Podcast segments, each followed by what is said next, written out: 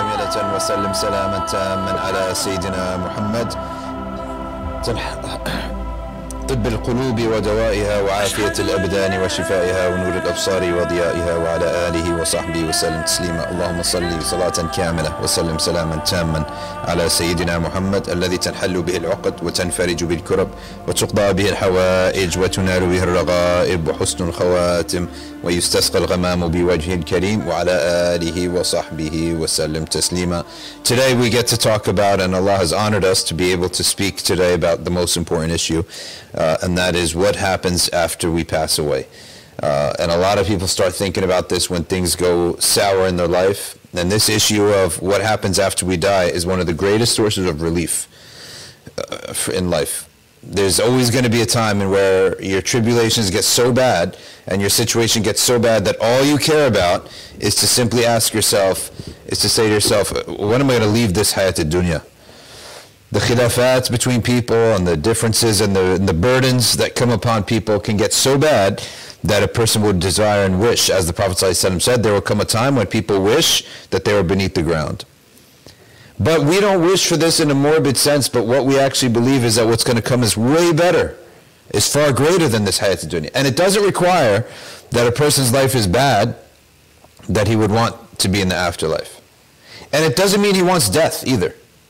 Right? It doesn't in the sense that I, I want to kill myself or something. No, this is not what we're talking about. What we're talking about, what is to come is greater, even for life that's really good in this life. There's a famous story of the great Syrian scholar who, who spoke out against his ruler, and he ended up getting forced out. His name is Al-Izz ibn Abd al-Salam. He's called Sultan al-Ulama. Al-Izz ibn Abd al-Salam, and he was, it is saying, from the uh, followers of Al-Mursi, Abu al-Abbas, who was the follower of Abu al-Hassan al-Shadhili. And Izz ibn Abd al-Salam, he was rich, he was a scholar, he was dressed in all white one day, going to, one day going to the masjid. And he rode on a horse, which was an expensive horse. And a man came to him, a homeless man, and he said, are you the ones in your hadith of, the, of your prophet, you say that this dunya here is...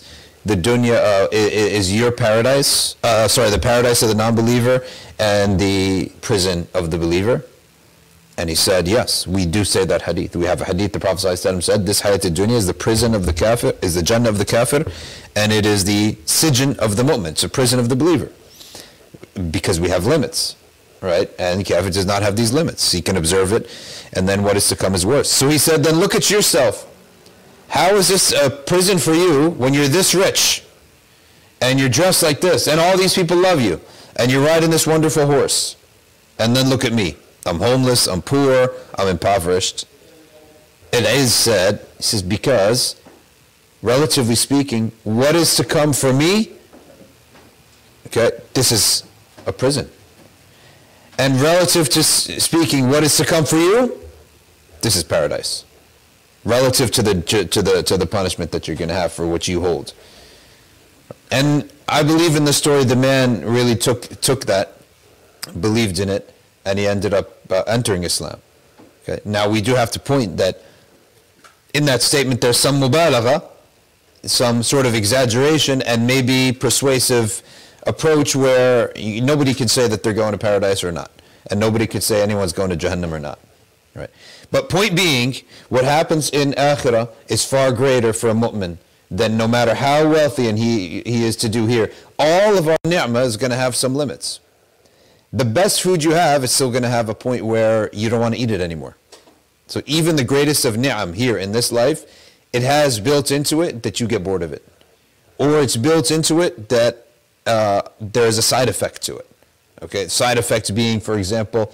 Yeah, you, you get sick, you get gout from too much meat. All right, there's always a side effect for some ni'mah that eventually you get, you become so accustomed to it that it's not something that you enjoy anymore. That's the nature of most blessings, unless you remind yourself to be grateful. Everything gets old. You can marry the best person in the world, but keep in mind, one day he or she is going to get old. They're not going to look the way they look now. They're not going to be who they are right now. Okay, so... the first thing that happens to a mu'min is that if you live your life right, in the end of life, becomes the best phase of life, okay? When you, when, when you live right, the end of life becomes either a purification or a foreshadowing of your, your, your reward. And where is the reward? It's the reward of people honoring you. The reward of somebody who lived well is that eventually people will honor him in this life. And how does Allah Ta'ala honor somebody at the end of their life? Very simply. Through the youth, through his kids, through his grandkids. They all respect him. They ask his dua. They view him as someone near to Allah Ta'ala. So that's how Allah Ta'ala offers you the message that you are near to him. Everyone else starts viewing you that way. The, the youth start coming to, to, to the elders. They go to the elders and they ask for his dua. They go to the elder and they believe that the barakah or the, the rida of the grandfather or the whatever is, is the rida of Allah, right? That if, if my father is pleased with me, then, then Allah is pleased with me. So what is that telling you? This is Allah's way of communicating to Abd his pleasure with him. And Allah's way of honoring Abd is to make him older so that everyone respects him, right? So this stuff, this is the first point of Allah's reward for somebody in this life is as they get older. In every other phase, in every other profession, every other job, every other thing, it has an end that's very premature. So let's take pro athletes. By the time they're forty, they're finished, right? Maximum, they're going to go to forty-five if they're amazing. Nothing that's going to come afterwards is going to equate, the, equal the thrill of their championships in their previous uh, phase of their career. Like, it's never going to come close. And they ha that's one of the hardest things that athletes have to live with. That's why they have to keep busy ma doing business, right? Like, uh, you know, uh, do doing ads, opening restaurants. They have to keep busy. But nonetheless, still, it will never equate the moment of happiness that they had when they won a championship. So you're actually set up for failure, right? You're set up that the rest of your life is never going to be equivalent to the previous life. If you talk to businessmen, even business is an exhausting thing. There's going to come a point, fifteen, sixteen, seventy years old, khalas, you don't have the energy anymore to keep up. You're going to go downhill. Except for spirituality. Spirituality is, it's a phase of life, or it's a, it's a, it's a, it's a, it's a, it's a, a matter where the, the, the greatest moments is always towards the end. And the greatest unveilings for someone who's devoted their life to this happens toward the end of their life. It happens more as you move on in life. And Allah Ta'ala honors these individuals more as they move on in life. So really when we talk about akhirah, we should really realize that it begins in this life. That old age is the first reflection of a person's state in the akhirah. As Allah's Prophet ﷺ said, يُبْعَثُ الْمَرْءُ عَلَى مَا مَاتَ عَلَيْهِ. A person is resurrected upon how he dies. So how does that person die? Upon, he, he dies upon taqwa, upon salah, upon ibadah, upon dua, upon the mu'mineen uh, uh, uh, uh, approving of. We recognize the approval. The approval of the fuqaha of us is extremely important. If you don't have fuqaha that approve of you, then where's your senate? Very loosely speaking, yani, that the things that you are saying in general, of course no one can monitor every specific thing that anyone says. Qur'an Surah Yusuf, فَوْقَ كُلِّ ذِي عِلْمٍ عَلِيمٍ. Above everyone who has knowledge is someone who has more knowledge. Okay? So this idea that you always refer back, you always, no matter what age a person is, they always, I, there's uh, in Yemen shiyukh that I heard of, in their sixties, they go to attend shiyukh, to other teachers. Even if they attend to someone younger than them. And it's said in the books of hadith, um, about Rijal al-Hadith, that you do not become a true scholar until you sit with people who are older than you, equal to you, and younger than you. Why? Because that shows that you value the knowledge more than your ego. There's going to come a time where there's nobody older than you anymore. You still sit with those younger than you. Why? Those younger fuqaha, they may be more sharp than you. There is something called ghaflatus salihin. And Ibn, Ibn Umar talks about this. At the end of Ibn Umar's life, what would he do? He would send everyone to Sa'id ibn Musayyib. Ibn Umar, go to Sa'id ibn Musayyib. Get your fatwa from Sa'id ibn Musayyib. He's not even a Sahabi. Here's a great, great Sahabi. He's saying, go get your ruling from Sa'id ibn Musayyib. Ask Sa'id ibn Musayyib. Why? He's young, he's energetic, he's studying. Abdullah ibn Umar, he's lived a long life. He went blind at the end of his life, if I'm not mistaken. Yes, I'm pretty sure he went blind at the end of his life. A lot of the Arabs went blind from the amount of dates. This is one of the theories, that they ate so much sugar, dates, and that's one of the things that causes a type of diabetes that results in blindness. That he was busy preparing for his akhirah, and they stopped reviewing their knowledge. This happens to a lot of people, so they go sit with somebody else. All right. I, w I saw a man, he was had a white beard. This man must have been close to eighty years old. And he used to sit in all the gatherings of the young pups coming up. Pups, not even white hair in their beards, and he sits in their gatherings. Why? Because they're sharp. They're looking for the truth at all masail. Okay? So you, you're never going to stop sitting with, with those who are um, uh, busy with knowledge, so that we can actually, the believer to a believer is like a mirror. And anyone who stops is going to go astray. If you stop, you're going to go astray, guaranteed.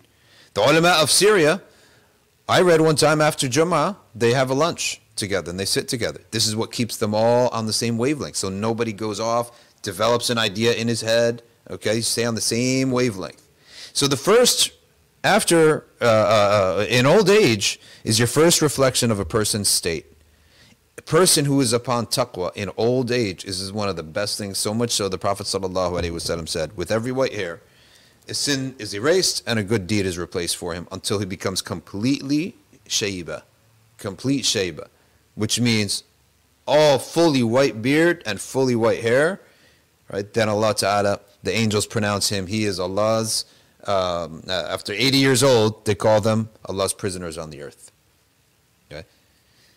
And they say when he comes completely white haired, then everything he does is forgiven. This is a hadith. Of course, we don't say that the Sharia is not applicable to them. Sharia is always applicable. But they're forgiven of all their sins, and everything they do will consider hasanat. So that's the age. And I saw some men that were amazing. And that's why we go to masajid, so you could see where you're going in life. There was a man, he was an Egyptian man. Every day at the same hour, he'd come out of the bus stop, and he'd spend the whole day, dhuhr to asr to maghrib in the masjid. And then he'd go home after salat al-maghrib. So one day I figured, let me talk to this man. And back in those days, he had a Walkman and he had earbuds. This was a regular man. He was a regular Egyptian man, uh, not a scholar, not a student of knowledge even. So I said, what's your status? He said, Khalas, we lived life. I'm, uh, I'm retired.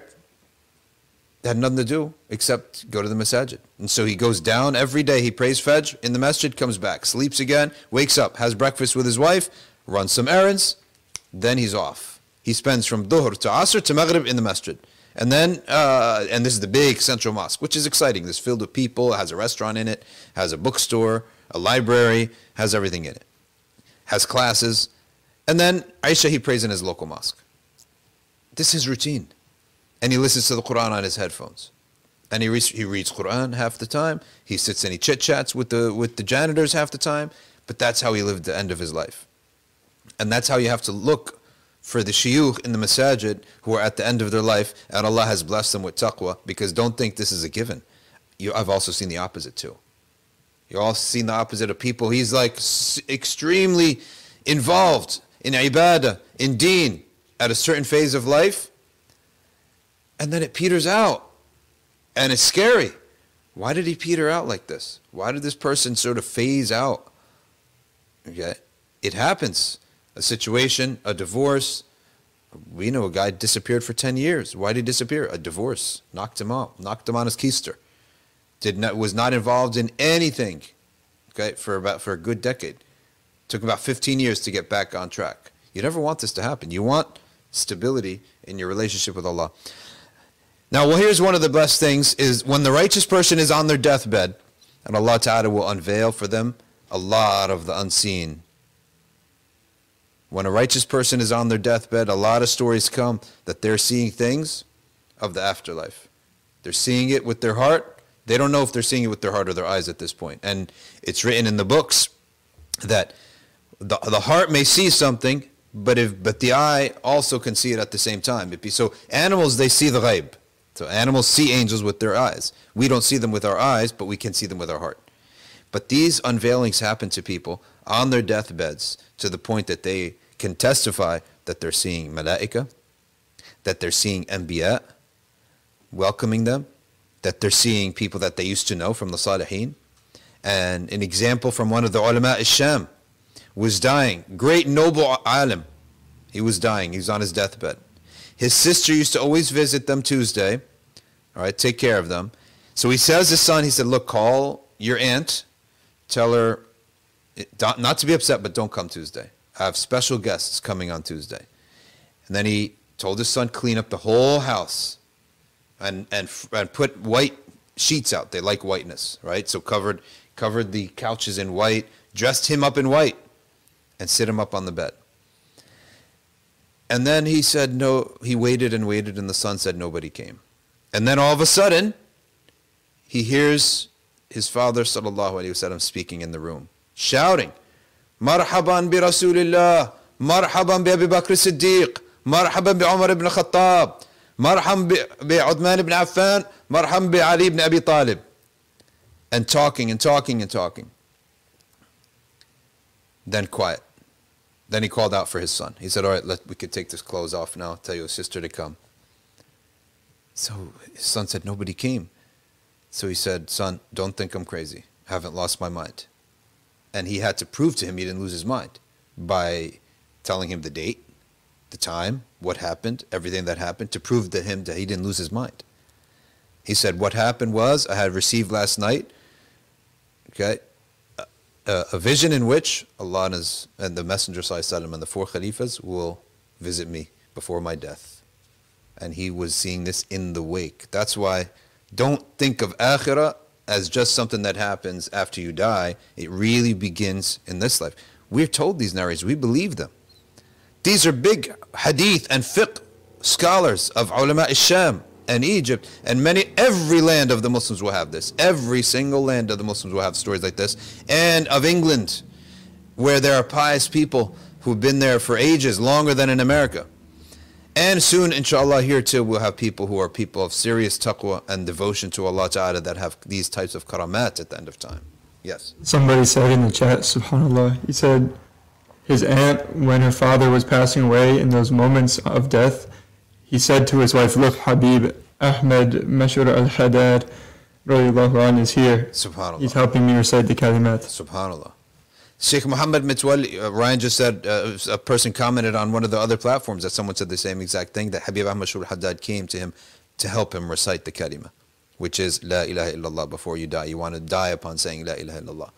But as a fiqhi matter, you should never tell a dying person to say La ilaha illallah because they may actually be tongue-tied, they may be tired, and you may think that they can't say it because they're like cursed or something, which they're not. They may not be. But there was a, a, a Sheikh Mohammed Mitwali al-Sharawi, the most famous preacher of the last century from the Arabs. On his deathbed, he said he received a visitation from Sayyidina Al-Husayn, right? And it's known who who's buried in Egypt, Sayyidina Al-Husayn, right? So he said he he said it is an honor for you to visit us upon our deathbed, subhanallah, and give us the kalima. So what we're doing in sacrificing and being, uh, you know, people who are trying to practice this deen regardless of what society is telling us, that's what, where our reward's going to be. And for the uh, uh, Kibar al-Awliya, they have that way before their moment of death.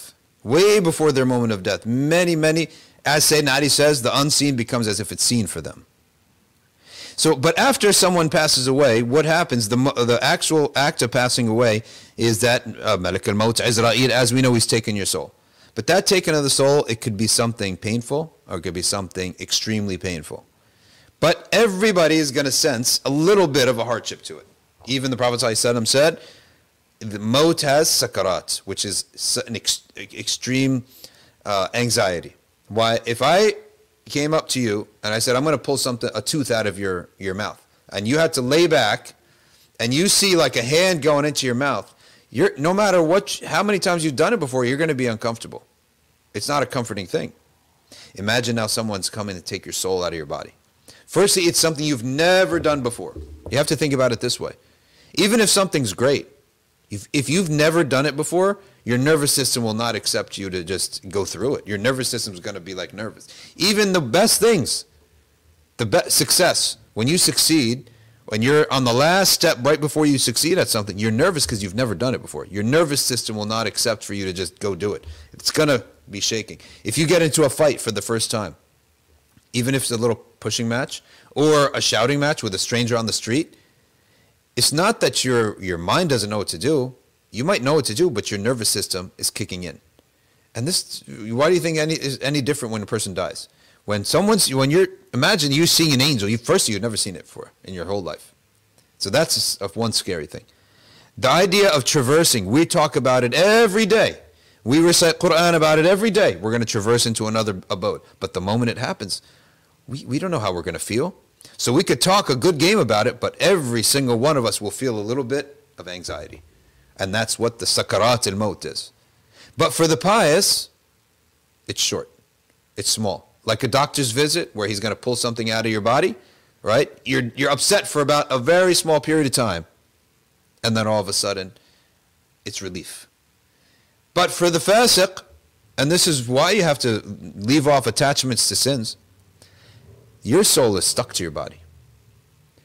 Think about it. Prophet ﷺ said, it's like cotton that's stuck into its plant. When you rip cotton out, this is not a, it's not a nice plucking motion. You're tearing and you're tearing and you're tearing away, and you've got to get every single piece of cotton. So the Prophet ﷺ gave that analogy to realize that sins will result in a really vicious attachment where Malak al-Maut's got to take that soul out of your body. And so Ghazali says, the dying never speak because it's so painful that they can't speak. And that's why they can't explain to us what it's like. So we can see the righteous, how they die. And we can know that, yes, we know by textbook that there's some anxiety, but all we saw was good. And then the unrighteous, when they die, so subhanAllah, I remember one narration from some people in the community. They, a woman died. Allahu alam what the status of this woman was. They said they were doing the ghusl. They couldn't even look at her face. They had to cover it. It was so uh, uh, uh, distorted and darkened that they feared for her, like they feared that she's in punishment.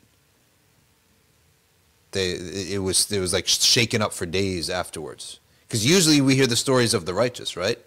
But you you also have the negative. You can't have one side without the other. And this one was really bad. They had to literally cover her face, and they just washed it over a sheet. They washed her face over a sheet for the ghusl because it was that bad, right?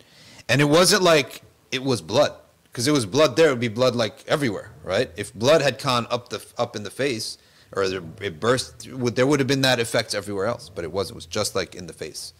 It was a really bad sight. Another group of brothers out of England told a story about a man who died.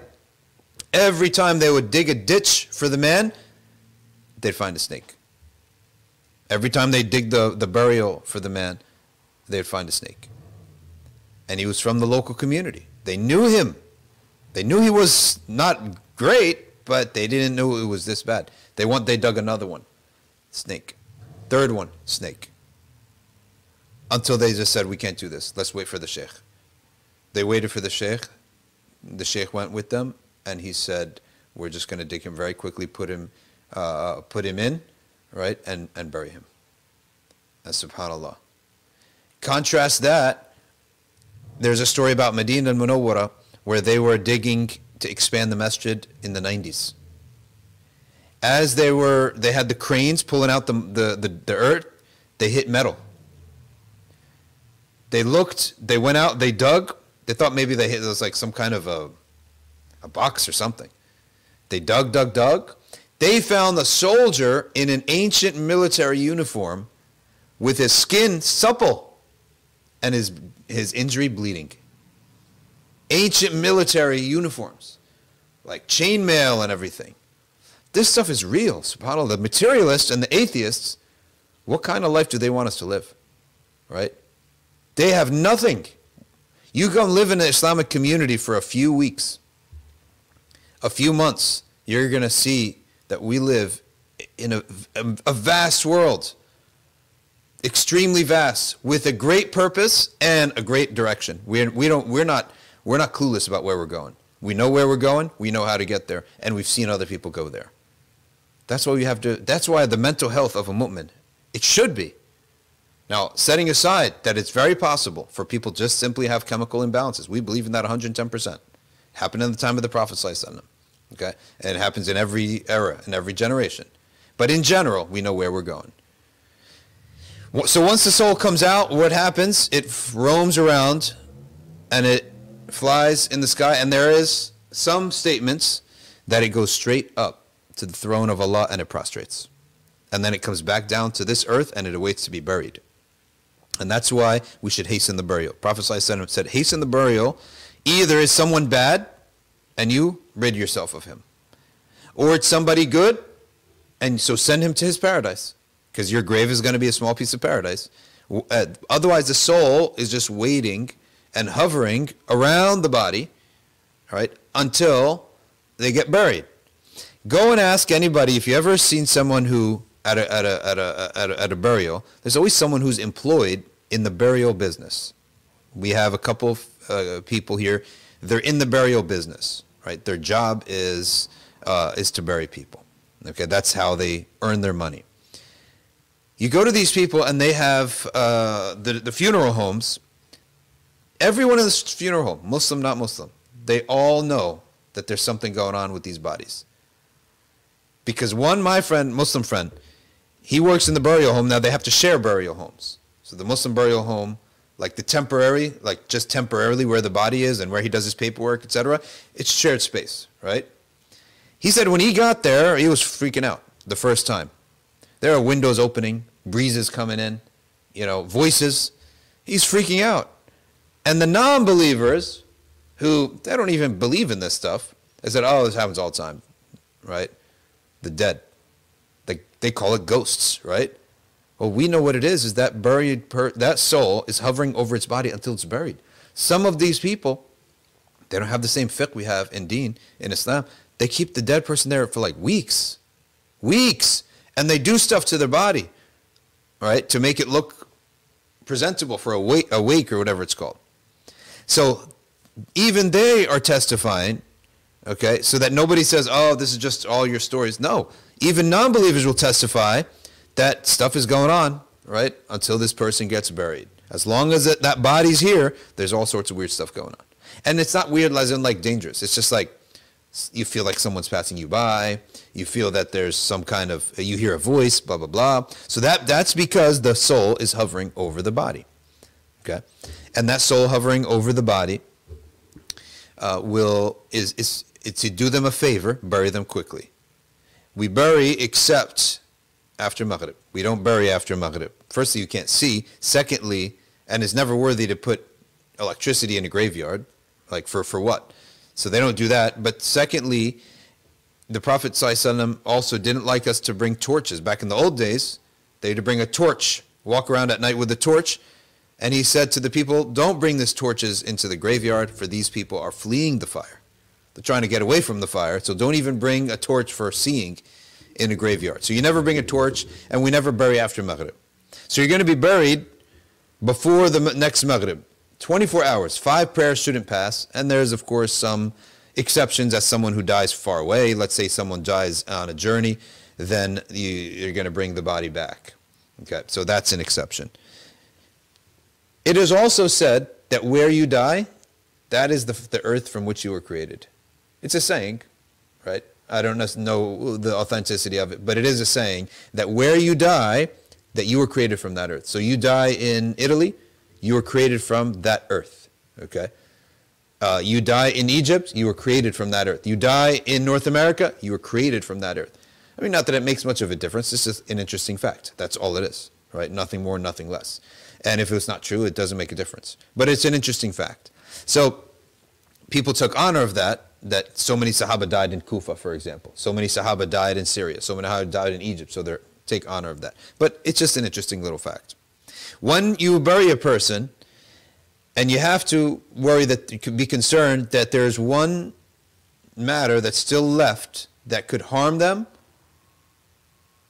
if they but if it doesn't if you don't do it in this life, which is namely pay off their debts. And that if their inheritance is not distributed properly, this will be a, a remaining sin for them.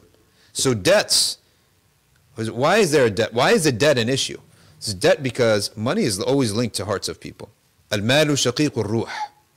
Money is always linked, right, to people's hearts. They're gonna. It's a type of oppression that you owed me money. So, so money-related matters is still hanging in the balance. What else is hanging in the balance? But it can be done afterwards, which is things that the person had to had never done. And you could do them on their behalf, such as Hajj and Umrah, right? Whether or not the person didn't do it, sinfully or otherwise, that can be done for a Muslim after their death. But debt is the main thing, that the person will never experience peace in their grave until debt's paid. And there's an amazing story that happened in Saudi Arabia. L- listen how, how specific this issue is. How specific is this issue of debt? A man, he had a, a number of kids and he had a business, and there was a local uh, chicken um, seller uh, outside of, um, uh, in the town. This local, they would always order chicken from this man. And anyone who knows Saudi, in Saudi, you get chicken and rice all the time. There's like a common, a, a, a rotisserie chicken and rice and some salad. Well, this guy was such an, uh, always ordering from this people that he was always ordering from them that they would actually, they wouldn't come back for the silverware. They would actually provide him silverware, actual silverware, right? Like uh, metal trays, et cetera, et cetera. So the man dies. He comes back to his kid in a dream, and he says to one of his sons, he said, everything is fine except between me and my grave opening up is the restaurant's silverware. It's not our silverware, and yet it stayed in our house for a long time afterwards. It's like when someone dies, you're busy with the death, right? The last thing you're going to be busy with is, did he borrow this crock pot? Did he borrow this pan? Did he borrow this? Like how many how many homes of you or you have in your home, you have other people's pans in your home? It happens all the time, right? I mean, I've had I had a bowl and we've had a bowl in our house ten years. We don't know whose bowl this is, right? And people pretty much people don't care. But this man died and the silverware of the restaurant was still there. They had never returned it, because that's the last thing on your mind, is to return the little silverware from the shop down the road. And yet it mattered in the akhirah. And so this man, he came to his son in a dream, he said, go to this drawer, there's the silverware that belongs to that restaurant, right? Uh, it's on my it's on my account on the Day of Judgment. It's still hanging over me. Go return it. So he returned it. So that's how, how serious it is, the issue of making sure you don't owe people anything. And you could owe people something, you could owe Allah. You can owe Allah a hajj that you never did. It's a debt that you owe. Okay, things like this. So, furthermore, there's a hadith about how the dua for rahmah for the deceased comes in the form of lights and is served on bowls for the people in their graves. And when they ask, where is this rahmah coming from? They say, it's the dua of so-and-so, and it's dua of so-and-so. Now, if you ever wonder, well, why do I, why do we need to say, may Allah have mercy upon people who are so righteous, like Salah ad-Din al-Ayyubi, Imam al-Bukhari. Like, these people are, they're with Allah subhanahu wa ta'ala. And they're who we, they are. We all know who they are. So why is it that we need to say rahimahullah upon them? Because, answer is, you never know that on the in the resurrection, you may see them on the resurrection, and you may have a problem at that time, and they will owe you a debt. A debt of gratitude, right? Habib Ahmad Mashhur always say, you never know who's going to intercede for who on the Day of Judgment. You never know. So your constant dua for someone of the past that you love, you're going to meet that person on the Day of Resurrection. He, you may be in a not good state, he's in a very good state. You may be in a good state, he's in a good state, but you don't. You may have a relative who's in a bad state, and you need the shafa'ah of somebody. Come do shafa'ah for my brother. Uh, my shafa'ah is not accepted. Your, your Imam al-Bukhari, your shafa'ah may be accepted. Okay? Of course, the Prophet is the main shafi'ah. When we say the intercession of the Prophet, that's the first intercession that shifts the entirety of judgment from justice to mercy. Then within that, there are shafi'ahs within uh, the ummah of Muhammad sallallahu alaihi wasallam. Okay? Distributed, lesser so. That no one is a greater intercessor than the Prophet. Now, someone may be asking, what is the point of intercession and shafa'ah? Is that um, a person may be, have so many sins that Allah subhanahu wa ta'ala will not even look at them and will not even let them talk to him. That's how bad their sins are. But out of mercy, he will allow someone else to talk to him. And that happens too in this world, where someone is in so much trouble. You could be in so much trouble with your mom, she won't even talk to you. But she will tell your brother, all right, go talk to him. Go bring him this plate of food. I'm not talking to him, but you go give him. So what is that? That's the left. That's the last bit of mercy she has for you. That she'll send you somebody else to do that. All right? وَلِلَّهِ الْمَثَلِ الْأَعْلَى. And of course, there's no true analogy with Allah subhanahu wa ta'ala, but that's the analogy of what intercession is. That it is Allah's mercy. Shafa'ah is Allah's mercy, but you're not getting it directly from Him because of the things that we may have done. We won't get the shafa'ah directly from Allah. We'll get it through an intermediary. Because if you get forgiveness directly from Allah, that's a wonderful thing. That's a gift. That means He's pleased with you, et cetera. So this is the first thing that ha this is the first thing that happens uh, when a person is uh, being put down into the grave, is that you have to look at their financial status, because it's something that will still hang over them. If they owed, owed zakat al-fitr or zakat al-mad, you have to pay it out also from their inheritance. And if their inheritance will was something that was not uh, contrary to the Sharia, you don't practice it. So not everything that the person leaves afterwards. Okay, a man says, in my will, he's, you, when you write a will, you write your, the wealth that you have, then the children and the family members that you have.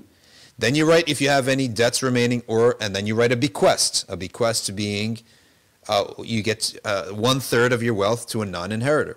And then you could write something else. You can write your last testament to your kids, your last testament, uh, uh, uh, like a, like a, um, a message.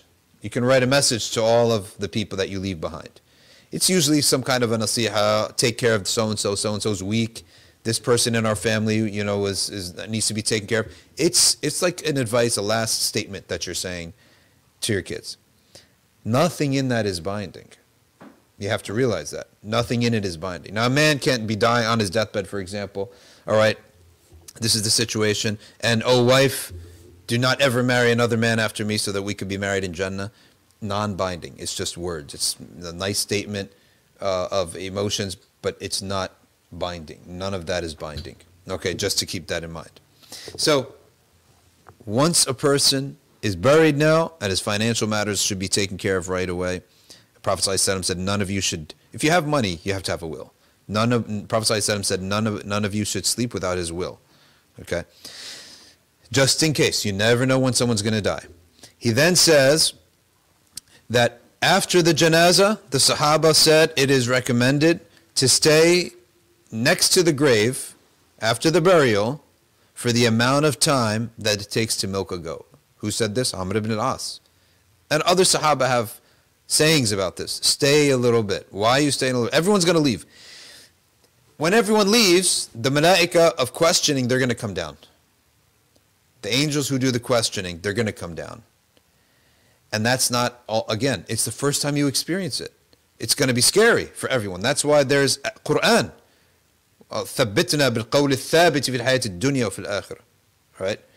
Give us thabat, all right, in this life, uh, in, the, in, the, in the word in this life and in the next, which means the, in the questioning in the grave. Okay? And even it says that the Prophet ﷺ said that Sa'id ibn Mu'adh, His, he shook, he was nervous when he was first placed in the grave. It's an experience very similar to the soul coming out. It's your first time. It's, there's going to be some nervousness. Likewise, when the grave collapses upon you, it's going to be some nervousness. Result of that, Prophet ﷺ, uh, the Sahaba used to stay a little bit, linger. A couple people should linger, and they should recite some Quran, and they should make dua for the person. Okay, because then they're going to leave. And then the questioning in the grave happens. Questioning the grave, there's no lying in it. But you do have your intellect with you. Okay, you, you do have your, your mind with you. And Sayyidina Umar says, أَمَعْنَا عُقُولُنَا, or, will we have our same minds that we have now? Said yes. That mind that you have now, that which you're thinking, you're conscious of yourself, of who you are, of what your name is, of the world around you, that consciousness never goes anywhere. It, it exists in a different form. It's not like you just disappear. Oh, so you're just out of your body. And in the grave now, the Malaik are going to ask you questions, but you can't lie. There's no lying. There's not something just, I know the answer and that's it. So you're going to speak the truth. Munafiq is going to say, uh, the angels will ask you, what, who is your prophet? The munafiqeen, the hypocrites, there's those who just followed. They didn't really think twice about their deen. They say, the people used to say, Allah is the creator. right? Who's your prophet? He said, the people used to say, I don't know, but the people used to say Muhammad. The angels got extremely angry with him. He said, you didn't have an intellect and you never examined this serious question. This is a serious question. If someone told you there was a fire in the building, okay, and then you got burned, you can't, you have no one to blame but yourself. Same thing, the Prophet ﷺ is telling us there's a fire in the afterlife. If you get burned, you have no one to blame but yourself. You should have investigated. You can't get burned and say, and then sue the person, well, you didn't tell me where. No. In any court of law, if you tell somebody there's a fire in the building, right, that's enough. They've done their job towards you. I don't have to tell you it's on the third floor, it's a kitchen fire. I don't have to tell you this. Enough that I tell you there's a fire in the building. So likewise, someone tells you there's a fire coming in the afterlife that could last forever. Now you go investigate. Some people, they want the Tao, it's got to be, comes with uh, perfection, and it's every question has to be answered. What else do you want it to come with, like a masseuse as well? That's not how it works. It's enough that someone is telling you, your creator, who made this world, you're going to meet him in the afterlife. And the prophet who came with this message is Muhammad, and the book he came with is the Quran. There's a heaven and a hell. It's up to you to investigate after that. So they get angry that you're just someone who just followed without any thinking at all. And we're saying followed without da'amal, without sincere practice. And when it comes to taqleed, which is just imitating the people, you can do that for everything in Islam except for one thing, which is the actual belief in Allah and His Messenger. You have to know that for sure from yourself. That's got to be something that you take on, the belief in Allah and His Messenger. As for that, how to pray, how to fast, I, you could just get a manual and follow that manual. Or go around, look and see, okay, this is what everyone's doing, looks good to me, the righteous people, let me follow them. Okay, simple as that. You can make taqleed in those matters, but not in the essence of the aqeedah. So we're going to stop here for today. This was, we've taken it now to the grave. After the question is answered correctly, then that grave opens up for to become a garden of paradise. And the people in the grave, they live their own li- lives. They move around to the ability of the strength of their spirit, to the point that they could move around, and, and, and you're now living with people of the past. You're in the same place as them now. All right, you're living now uh, and able to move around. But those whose souls were weaker, they stay in their area. But nonetheless, it is a paradise. And they experience pleasure in that. Na'im al-Qabr, it's called. And then there is Adhab al-Qabr, which is the torment of the grave. Namely that, as Al-Ghazali says, your the, the anger, if a Muslim died with anger, that becomes a heat in his grave. If he died with backbiting, that becomes like a snake. If he was con- conniving, it becomes a snake in his grave. So his sins take on forms in the grave, and he feels that. And he says that you will dig up the grave, you won't see these snakes, but they're all of the unseen. Everything is of the unseen. All right, let's stop here and take, a, uh, and today we're going to limit the questions to solely to uh, this topic. We're going to limit all the questions solely to the uh, uh, afterlife and the graveyard. Uh, uh, sorry, afterlife and life in the grave and death and the last moments of death. Anything related to, to this type of subjects. All right, let's start it off with Ryan. What do you got? We got a lot of good questions over here. Okay. Someone asked, can the grave be a stage of purification? Hey, Oz, could you come fix this thing? Because it's... So purification starts in this life.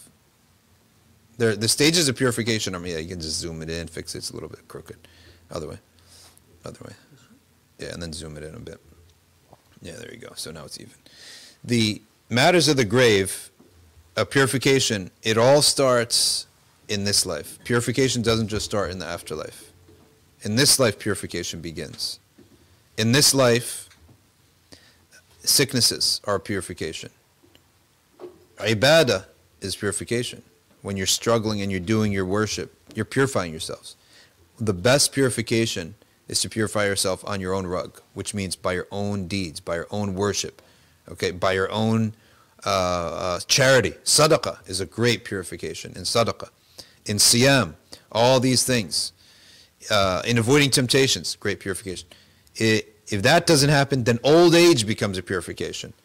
all the diseases. As one man, one old man, he, he gave a poem about old age that the scholars loved. They said he just summarized the whole thing. He says, when you're healthy, you're sick. Like old age. Like when you're healthy, you're sick. Like old age itself is a sickness. He said, when there are people around, when you have company, you fall asleep in front of everybody. When you try to sleep, you can't sleep. You're, you're like insomniac, right? Uh, you still have pleasure. You still have desire. You still see a beautiful woman, and you have desire. But nobody desires you, right? So it's just misery. So old age can be a severe misery for somebody. That's purification. Your death itself, as your soul is coming out of you, it can be really hard. That's purification. And in the, in the grave, purification. So yes, the answer is all these are purification. Next question. What are some signs of holy versus unholy deaths? Uh, a good death and a bad death. Well, first of all, the state in which someone is in. If someone's in a state of istiqamah, they're constantly in submission to Allah, they're in ibadah, they're doing well. That's a good death. It's a good state to die upon. It's that simple. That's how simple it is. Of course, martyrdom, the question was, what is a sign of a good death? Uh, martyrdom, of course, we know is of three different categories. Okay, the the one who dies in the battlefield, the one who dies after having served the deen for his entire life.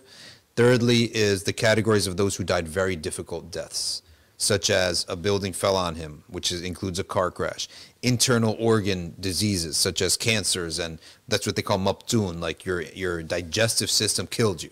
In other words, like it burst. But they also added cancers and all these very difficult, harsh deaths. Drowning, being burned in a fire, um, dying, uh, protecting your wealth and your property. So that's not even fi sabilillah. You're just a regular guy walking down the road, a, a, a Muslim. We're talking about Muslimin. A Muslim walking down the road and someone tries to take your wallet and kills you, right? That's shahada. Okay. Only difference is that the first martyr, first category, the ones who die in the battlefields, they're not buried. Uh, sorry, they're they're not shrouded, washed, shrouded, or preyed upon. We treat them as if they're alive. We just bury them as is. If a, uh, let's let's continue with only subject only questions on death. Let's hear it. Go ahead.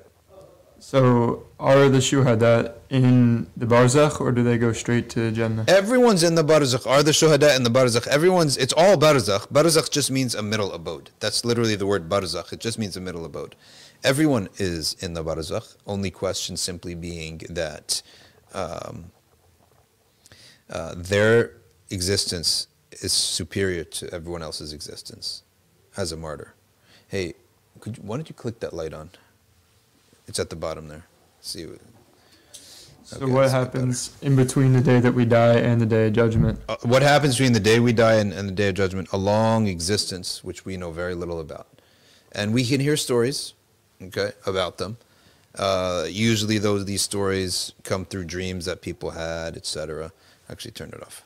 Uh, that, uh, but we, as Imam al-Haddad says, it's very hard to fathom the existence as a soul without a body. We ha- we can't really fathom what it's like.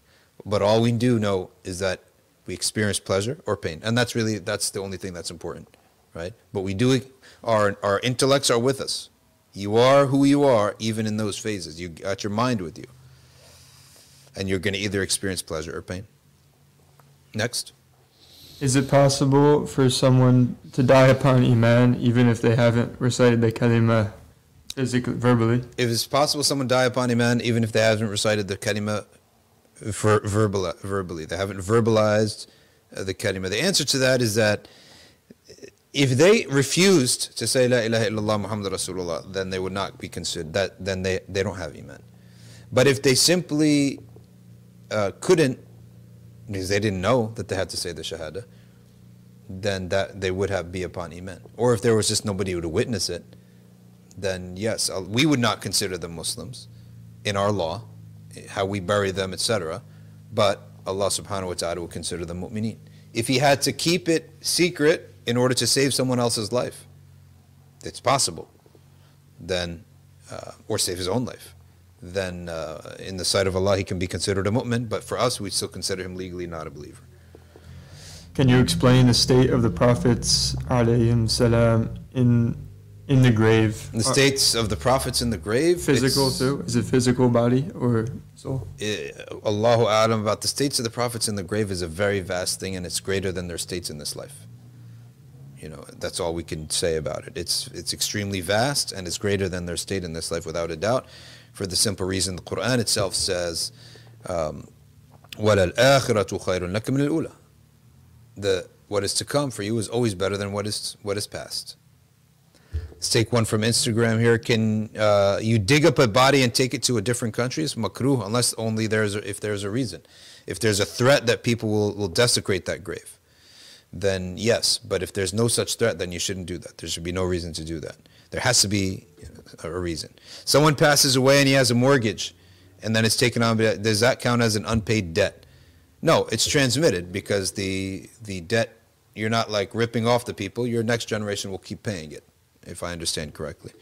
It's passed on. Can you dig up a body who said this? How can a person, you pray for your grandparents? You can pray for anyone who died upon Islam with any words of dua. May Allah make their grave vast. May Allah make their abode in, in the afterlife better than their abode in this life, and give them company in the next life better than the company of this life. Uh, any type of dua and any type of charity that you can give, and it goes to their behalf.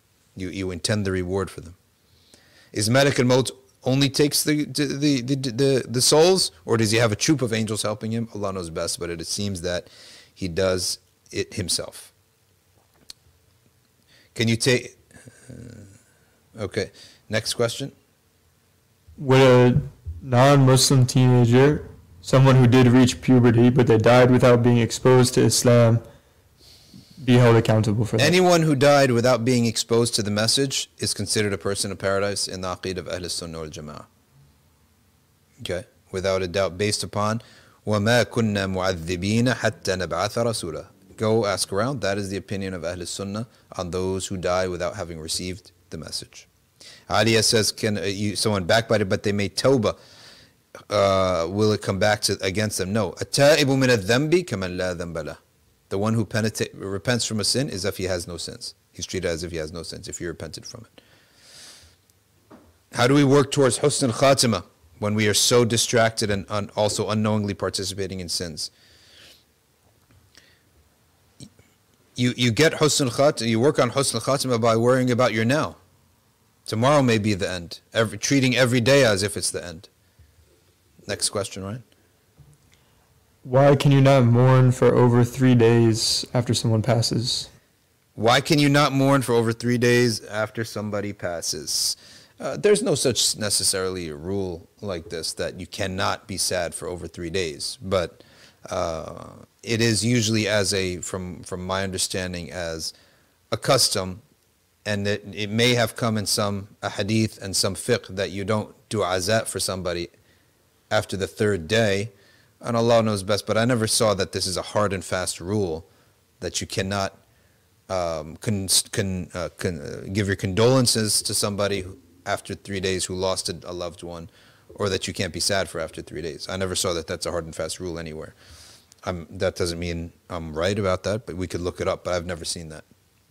Next. Are those who enter Jannah allowed to bring anyone they want, including non-Muslims? When you enter Jannah, can you bring anyone you want, including non-believers? You can bring in who you want, whom Allah Ta'ala allows for you to bring in.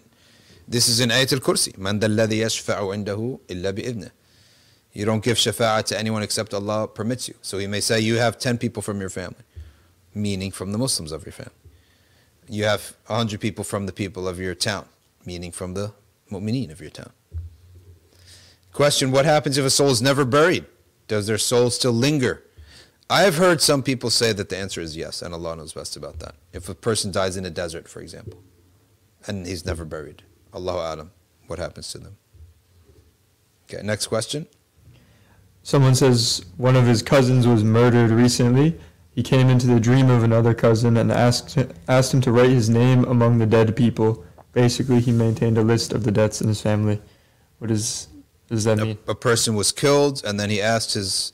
A person was killed... And then he came to a relative in a dream and said, put me in the list of those who had died. So maybe he hadn't listed him as those who had died, right? Allah Alam. And uh, maybe it's also an ishara that he didn't die shaheed. He may have been killed, but maybe it doesn't count as shaheed. Allah Alam. Allah Alam what that means. Uh, is there benefit of dying in Madinatul Munawwara? Of course there is. Of course. They pray janazah upon you there, and no doubt about that. All right. Why do non-Muslims sometimes see angels or light or the afterlife when they experience a temporary death?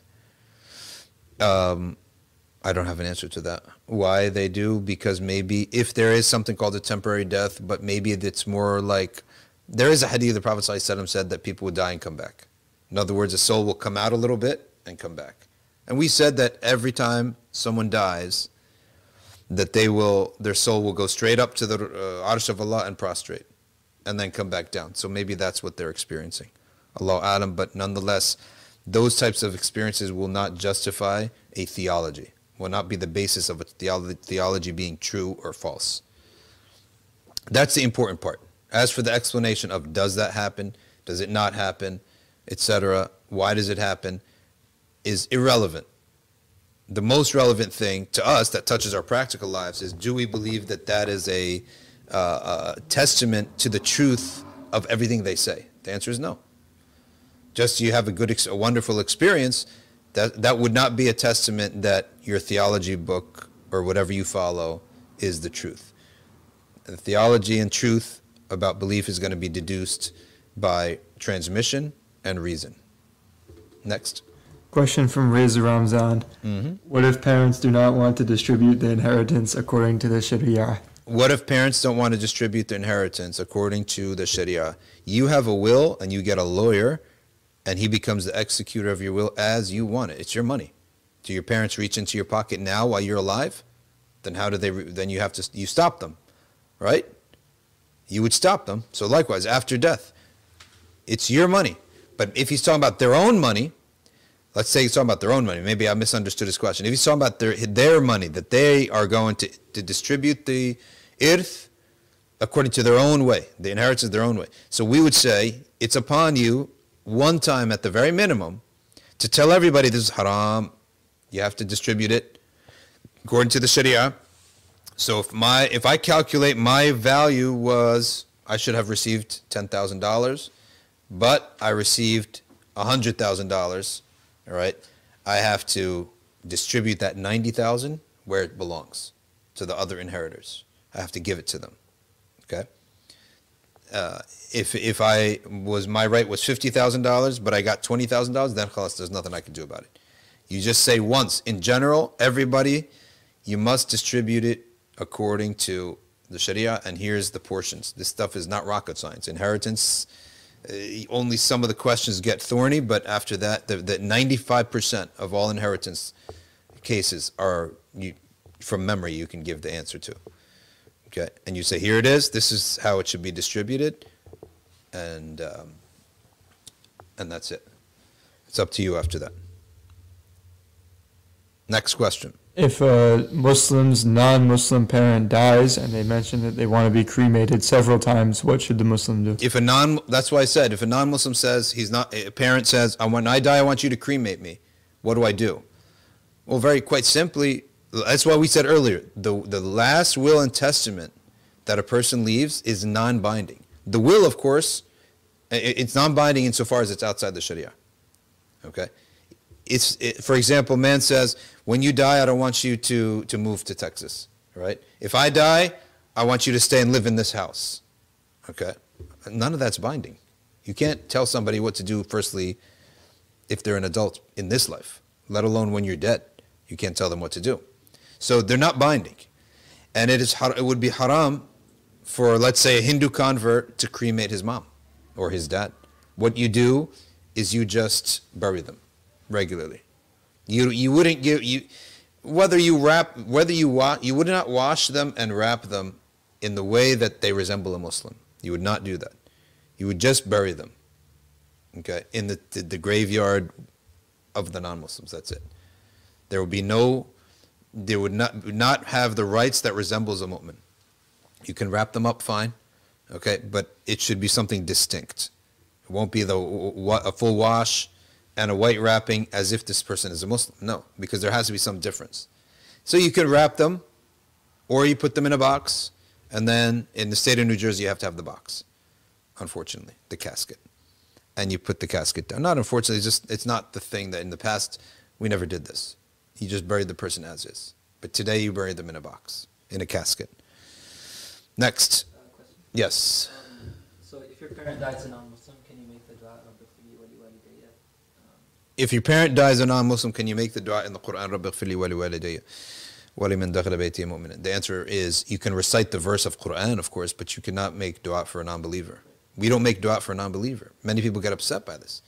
Why? He didn't want it. Islam was right in front of him. He didn't take it. So don't force it upon him after his death. He doesn't want your Jannah. He doesn't believe in it. So why do you ask for Allah to give it to him? So in the same way that we all love the, the concept, oh, that we don't force our religion on anyone. Okay, after death, it's the same thing. So he didn't want it.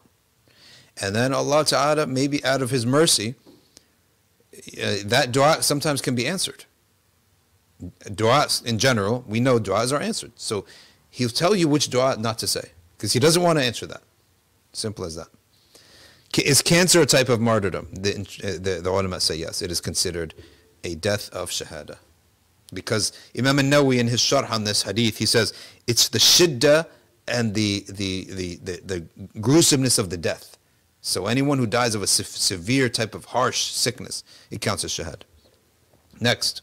What is the difference between the samawat and Jannah? Uh, the samawat and Jannah, what's the difference between them is that the samawat are abodes above us that are not the paradise of reward. Paradise of reward, its gates are shut until it's opened in the afterlife after the judgment.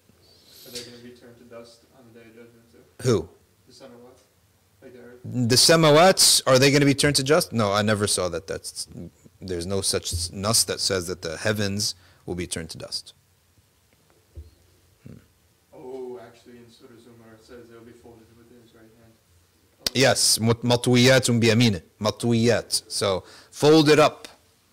Fold it up. So not exactly turned to dust, but close to that. Fold it up. Samawat matwiyatun bi yamin. Uh, Russell Shudri says, can the spirits of the dead communicate with us or see us? And the answer is yes, to the degree that Allah allows it. Next question. Can you make dua for those who died without receiving the message of Islam? Can you make dua for those who died without out, uh, having ever received the message of Islam? And the answer is la. So the, the, those who never received the message of Islam, uh, the ruling about them is that they are treated legally as non-believers, even though in the sight of Allah they're people who are forgiven and enter Jannah. But we legally, for legal purposes, they're treated as non-believers. Does the soul have connection with the body? Yes, there is a, some kind of connection with the body, and Allah knows best what the nature of it is. Uh, Triple H, may Allah give you shifa ajil. Uh, best books on the afterlife. Well, Imam al-Ghazali's Book of Death and Afterlife, number one, and then the the Opening of the Hearts, number two. You should get the book Opening of the Hearts. There you can get them both online. Can a person be punished in the grave for a short period, then experience bliss? The answer is yes. If he's if he's purified in his grave, khalas. Aliyah says, can those who have passed away in the company of the Prophet ﷺ or prophets before the day of judgment, that is in the barzakh? Yes, you can be in the company of the Prophet or other prophets or other people in the past in the barzakh, even if you haven't seen them in this life. Do you know Imam Ahl Sunnah, Imam Ahmad Ridha Khan of India? I know him and love him. Uh, Muhammad says, when we sleep and our soul leaves the body, are some of the dreams we see what the soul experiencing alim al-arwah? If it is a symbolic dream, yes. If it is just a thoughts of the mind, the Prophet called that uh, just adghath ahlam and hadith al-nafs. The Prophet described the dreams in three categories. And if it's scary, uh, in the sense of it's a nightmare, then that's from shaitan. So the, the, the true dream is that dream which comes in a symbolic form, in a coded language. All right, Ryan, you're up. What can we do for a family member who dies in a bad state? maybe they weren't practicing or they fell into a lot of sins? If a family member is a Muslim, they died in a bad state and they fell into a lot of sins, then they're, you're, they really need your dua, and you could recite Quran and, and gift that recitation to them. And you can give sadaqah and gift the reward of that to them. When we say that, we mean gifting the reward. I asked a specialist in the field and he said to stay away from astral projecting as it exposes you to shayateen. Uh, this had, okay, this was some other conversation, astral projecting. I don't even know what that is. Sounds like witchcraft or something. I'm t didn't I tell you all this stuff is making a comeback? Because the they realize atheism is boring, right? So we need something. It's all, where are they going to get that? Yeah, where are they going to, where else are they going to get uh, non-monotheistic, no responsibility, no law, no hellfire, right? No judgment, spirituality. That's what they want. We believe there's a dark spirituality. It's not all spirituality is good. There is dark spirituality. There's a abode of darkness and there's an abode of light in the unseen. You can tap into the abode of darkness and amazing things will happen to you, but it's all darkness. Right, you'll see, oh, oh, this stuff happened. Yeah, stuff did happen, but that doesn't mean stuff, good stuff happened. It's not good, right? It's like using a phone, right? I could push any bunch of numbers here, and I will get somebody on the other line. That doesn't mean the conversation's good, right? I may get end up with a massive bill, right? All right, next. What are the signs of a person who is in a good state after they've been buried? What is the sign of a person in a good state after they've been buried? Is that the people make dua for him, that the people remember him in goodness. That's a great sign, right? That you remember them in goodness, that you remember to make dua for them. Who's putting that in your mind, right? That's a sign of a great state that a person's in. Okay, next. Should we fear death? What should we do if we feel anxious about it? And what are the best acts to do in order to have a good akhirah? The best act to do in a good akhirah is to recite the Quran. We, yes, we can fear death if we if it's the type of fear that I don't feel like I'm ready and I feel like I won't have my, my best deeds with me.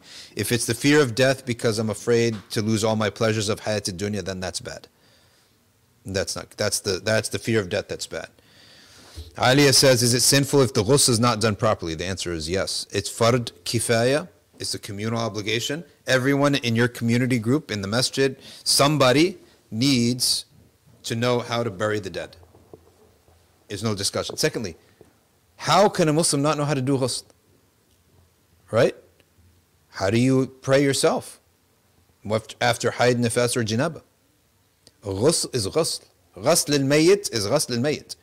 Right? It's a full wash of the body. You cover the awrah. You do have to do. You do have to press the intestines and release anything that's in the stomach. Okay, and you have to wash the body. A ghusl. And then, we know how to cover our body with clothes, right? So likewise, wrap up the body with clothes. Okay? Uh, wrap up the body with sheets. And by the way, any wrapping is sufficient, but the Prophet loved the white. Okay? If you dressed a person in clothes, pants, and a shirt, right? That's wrapping. But this is not the custom. It's not the norm. That's for those who don't have anything. We have white sheets. It's not different. So, so this stuff is not that difficult. We should all learn this stuff. Next question. If our parents do not distribute wirasa of their parents, then are we eating haram? So repeat. If our parents do not distribute wirasa of their parents, then are we eating haram? If their parents, in, if your parent inherited improperly, right?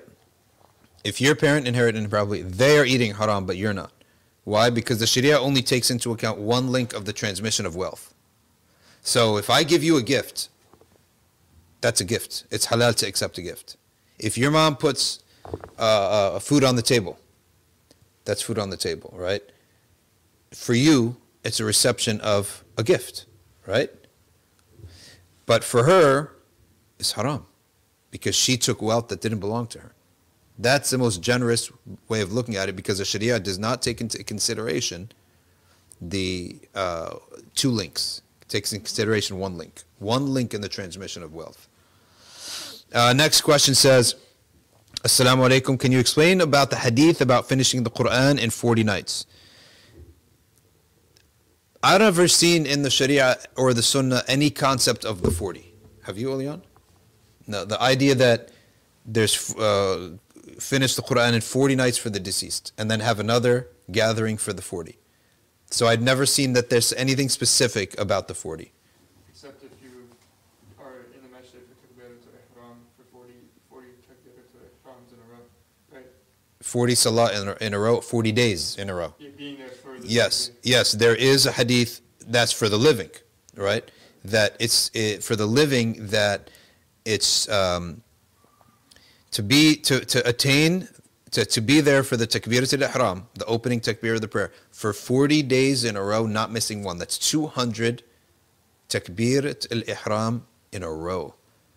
Then there is a reward, that it's a massive reward. I can't remember what the reward is, but it's a massive reward. What about, uh, isn't there that hadith though, your Quran recitation will appear to you as a pale man? As a uh, Quranic recitations, your salah, your siyam, your sadaqah, in the barzakh will appear to you as company. It'll keep you company. And it'll be something that keeps you from being lonely in the grave. Someone, okay, next question. This is about uh, visiting the doctor. Thank you very much. Alhamdulillah, it went well. I'm going to have a couple more doctor visits that have to do with family, right? Which I have to take parents to doctors. So just in case we don't have streams, these I take these streams very seriously, but there are certain things that are, I guess you could say, more serious. So just excuse me for that. Uh, in the month of March, I probably would miss one or two streams. And that's what happens at a certain age when you're uh, you have to start tending to your parents. Does the kalima before death remove the punishment of the grave? It removes a lot of sins, and anyone who is muwaffaq, who has the tawfiq to be saying La ilaha illallah and reciting the Quran, and saying good words before death, that is a very good sign of the forgiveness of their sins. Naj Zaf says, what if someone has dementia, wouldn't have prayed a lot towards the end of their life? So once someone enters dementia, khalas, their, their book is closed. Their book of deeds is closed. Okay? You just help them with a dua afterwards. Can that be purification? And, and it is a purification for sure. To, to literally like lose yourself. Because dementia, khalas, you're... Your your body's here, but you're you're not. Okay. If someone wasn't practicing prior death, necessitate punishment. If someone died upon ghafla, they need your dua a lot because that's not a good death. Why is what is called talqeen after burying something? No, talqeen is to have people say La ilaha illallah, and it is before their death. It's not after their death. The word talqeen is like literally say this, and they say that. And you should not do this actually because um, if, they, if they're like too tired to say the kalima, you may think that they're like cursed or something. So you shouldn't force them to say it, but you yourself should say it. La ilaha illallah. Can we pray behind deviants for janazah? No.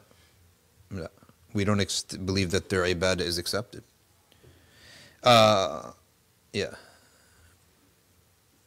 What's the schedule for our live streams? Monday through Thursday, one thirty p m And we usually go to two thirty, three o'clock. Ryan, your question? And they're all posted on YouTube afterwards. Uh, you have to go to live or you go to the Nothing But Facts uh, playlist. Ryan, you're up. Um, this question, I guess it's kind of an impossibility, but if, theoretically, if someone were to take their shahada and die without telling anyone mm-hmm. that they're Muslim, what what would they be considered as? If someone uh, took the shahada and died without any of us knowing, so this is obviously theoretical because we would never know, they are Muslims with Allah and mu'mineen with Allah, but we as a community, since we don't know that they took shahada, we would not treat them legally as a Muslim. So there is a difference between the way we treat people legally, because we have limited knowledge, and what Allah knows. Okay? Next question. Can you pray for a non-practicing Muslim after death, like fully non-practicing? Fully non-practicing Muslim after his death? Yeah. I believe that we should make dua for them, if Allah inspires you to, because they need it more than anybody else. Umar twenty-six says... Uh, what does it mean that Allah says He changes your, bat, your, your, your sins into good deeds? It means that the sign of that is that you use what you learned in the time of sins to help other people who are in those sins. That's one of the signs of those things. Okay? That's a sign that Allah is transforming your good deeds into sins. Uh, sorry, the opposite. Your sins into good deeds. Okay, next question. What is the position of the Ash'ari school on time spent in hell for the inhabitants? Is it eternal or temporary? Time spent in hell for the mu'min, the believer in Allah, is temporary. Because sins are temporary, beliefs are permanent. When you commit a sin, you're only committing it at that moment. But when you take on a belief, you're intending for that belief to be permanent. I am Hamid says, I don't have words, alhamdulillah. Uh, I'm from Germany, mashallah. It's after Isha time in Germany, so make dua for us. In Germany, it's already, uh, what's today's day? It's Tuesday, so it's going to be Wednesday tomorrow. Next question. We have a brother in, uh, in Mecca. He said he's making dua for us. That's good. We need a lot of dua, and don't, uh, dua is more important than anything else. We need dua as much as possible at this time, and don't ever underestimate the power of, of, of dua.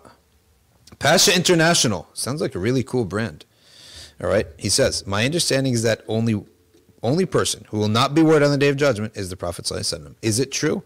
And can a person be so good in this life that I remove this, Allah removes this panic? It is possible and true that the panic of a person is so minimized, okay, it, it, that it's forgotten very quickly, such as Sayyidina Abu Bakr as-Siddiq. It is possible.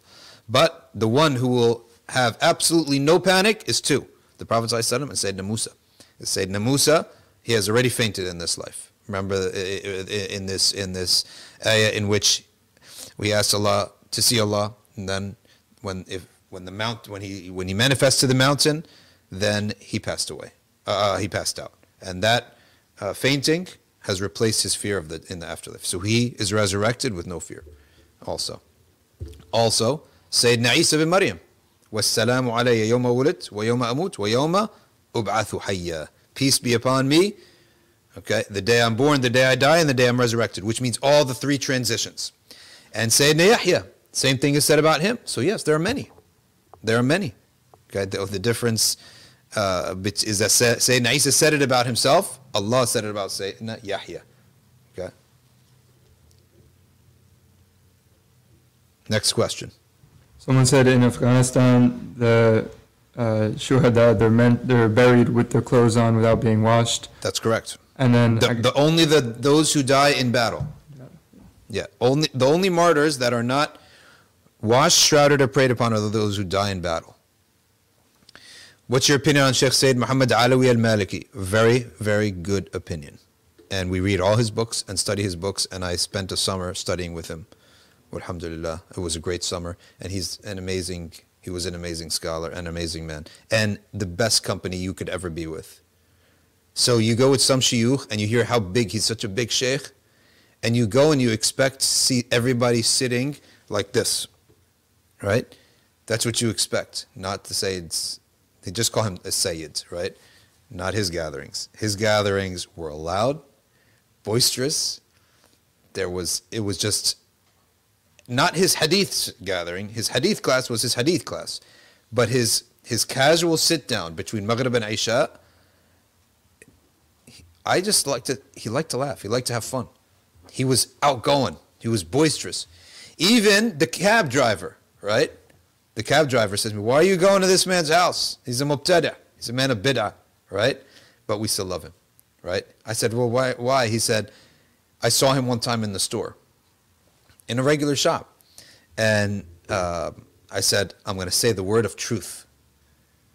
And he said, why do you speak of the Mawlid? It's a bid'ah. Okay? He said, I expected a big fight, and instead I ended up uh, leaving the store laughing, right? And I still didn't change my opinion, he said, but he ends up, he found a way, he just, he had such uh, a, a, a, a great spirit about him that even his enemies in Saudi, like the local common folks who, who didn't like him, they didn't have bad things to say about him, right? Except that they just thought he was an innovator, right? Which I guess is pretty bad.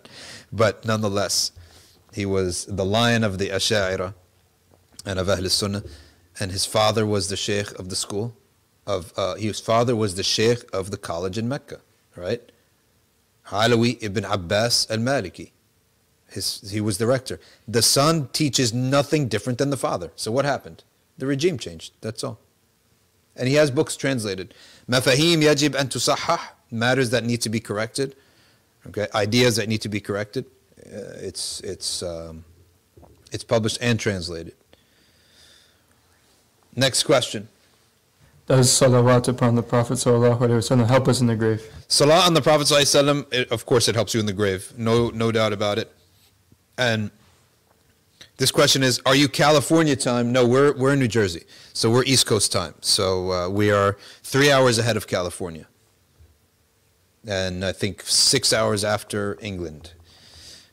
A person died, according to one Ak says, one Ak says, uh, he has many qada, prayers or fasts. Can we give fidya of his prayers and fasts? The answer is yes for the fasts and seek his forgiveness for the prayers. There's no fidya for, for fasting, but you can give general sadaqah, I guess, but you would give fidya for his fasts. And I don't know, in the Hanafi school, uh, did they teach anything about that? Can you make up someone's fard for them? You cannot, right? You can, you can give the fidya for the fast, but... Hmm. Next question. I'm going to combine two questions now.